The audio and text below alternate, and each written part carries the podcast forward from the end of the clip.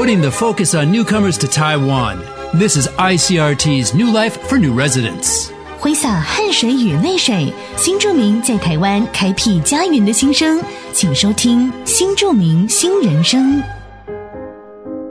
Cultural etiquette in Thailand is heavily influenced by Buddhism. In Buddhist culture, the head is the most sacred part of the body. Therefore, touching someone on the head in Thailand is considered very rude. Another Thai taboo involves feet.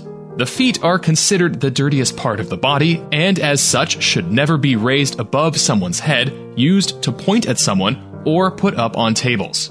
Remember to be respectful and watch other people's heads and your own feet when in Thailand. 泰国是以佛教立国，更有佛教之国之称。国家宪法甚至规定，国王必须要是佛教徒。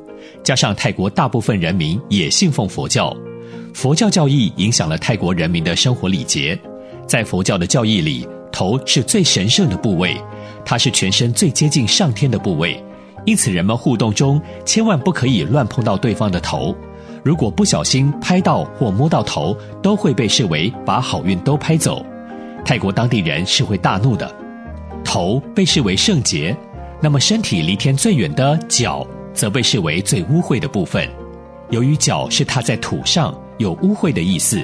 因此，在泰国千万不可以随意用脚示意，或是横跨别人身体之上。如果这么做了，当地人会觉得被冒犯，认为你在鄙视他们。去泰国旅游时，得当心自己的行为哦。ICRT 新著名新人生由新著名发展基金补助播出。You've been listening to ICRT's New Life for New Residents, brought to you by the New Immigrant Development Fund.